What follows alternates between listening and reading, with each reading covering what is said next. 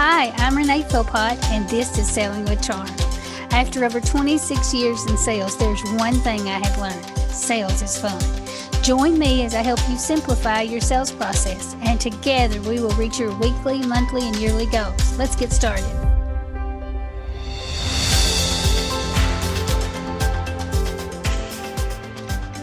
This week, we're going to be talking about how to identify an ideal client. We can often have a list of ideal clients who we think are wonderful fits for us. We're going to be able to solve all their problems and it is going to be great. They need us, in fact. So we are ready. We're going to be reaching out to them. They are our ideal client. And what ultimately happens when you reach out and you start building relationships, you're going to find out some things. And in order to find out if it's an ideal client for you, there's some criteria that I want to share with you that will help you judge if they're your ideal client, if they're really a dream client, um, or are they a nightmare and dressed as a dream. So, here's some ways that you can identify. A lot of times, especially like in my business, it may be three to five years once I start, once I identify a prospect and I start working on building relationship before they actually have a need. But I have discovered there's some telltale signs that let you know they're not really your ideal client. First, I should say, when I make my original ideal client list, it is of the types of businesses, accounts um, that I do well with. People who I have succeeded in selling them a product and service that they will do well with. They have had success. And I have had success because I was able to supply that to them. So I will, my ideal client list will be a list of people who are in similar situations, similar type of organization, business, whatever it is, there's something that makes them a match to clients that I already have that I have had success with. So, and I have easy access to my list of ideal clients are people who I know I can make a difference for based on the type of business they're in or uh, what they're typically using, uh, looking for, and um, their proximity to me. I have easy access to them. They're in my service area, whatever it is. Those are the kind of things that I, you know, will use as a way to identify that they are possibly an ideal prospect. But I have had those prospects that I thought were perfect I identified them. They have a similar type of business situation to others that I've had success with. And I will find maybe they are high profile um, and, you know, well known in the community. And I see a lot of reasons why I think they would be a good fit. But I have discovered over the years there's some things that the potential clients need in order to be an ideal client for me. And the first thing is they need to be the type of client and in certain situations that it is easy for me to wow them. Now, what do I mean by wow? Well, the products and services that I supply easily take care of a need that they have, a want that they have, it solves a problem. If I am a standout against their current situation, um, th- there are certain aspects that make me better than the competition. That will make it easy for me to wow them. If I identify a potential client and I know I will be able to wow them, that is one of my criteria.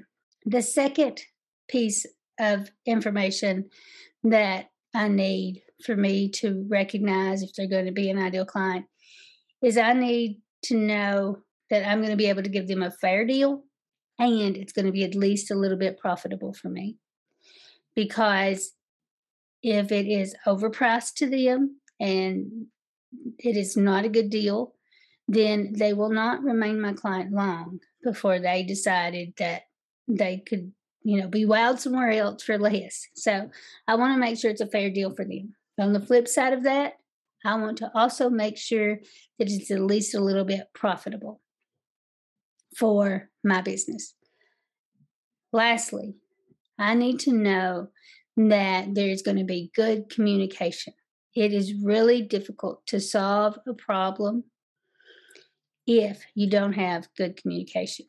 Now, I'm going to tell you what it will often look like when somebody comes to me that I thought was an ideal client. They were, in fact, often dream clients. And then I discover that they were not a dream client. They were actually a nightmare dressed as a dream client. So, what will happen is often after several months of me reaching out, building that relationship, or attempting to build a relationship to get seen and heard by this prospect, I'll get something like a phone call or an email asking for a price.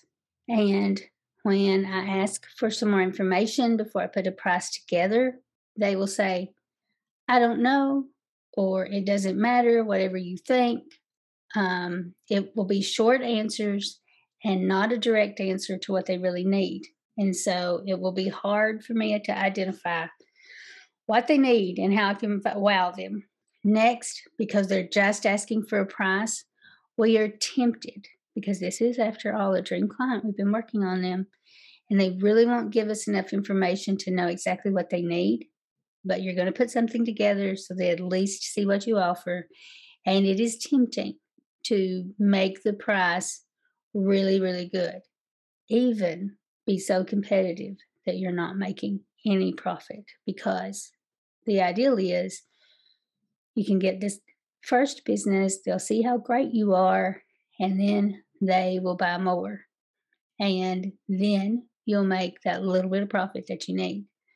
But what usually happens is if you quote it too low, you seem like you are not the same as what else they've looked at or what they're currently using. Because again, they're not letting you ask any questions and explain yourself and tell them how you're going to wow them. So if they're just asking for a price, don't just give them the lowest price. Make sure when you give a price, it's something that you could do over and over again with some profit. And lastly, the communication. Uh, and, you know, they've reached out, they're looking for more information, a price. I'm trying to supply it, but every time I'm trying to get more information so I can supply them with the best, they're not replying. It's not a two way um, situation. They're not communicating well with me. The chances are I am not going to be able to magically guess what to quote them. I'm not going to be able to wow them.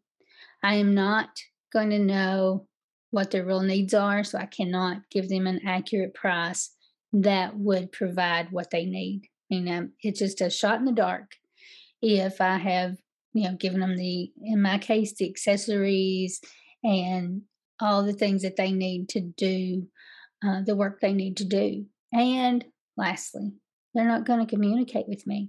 They're not communicating when they're telling me what they want it will be really hard to get them to communicate later if something should happen at delivery or there's something that I need to reach out to them about.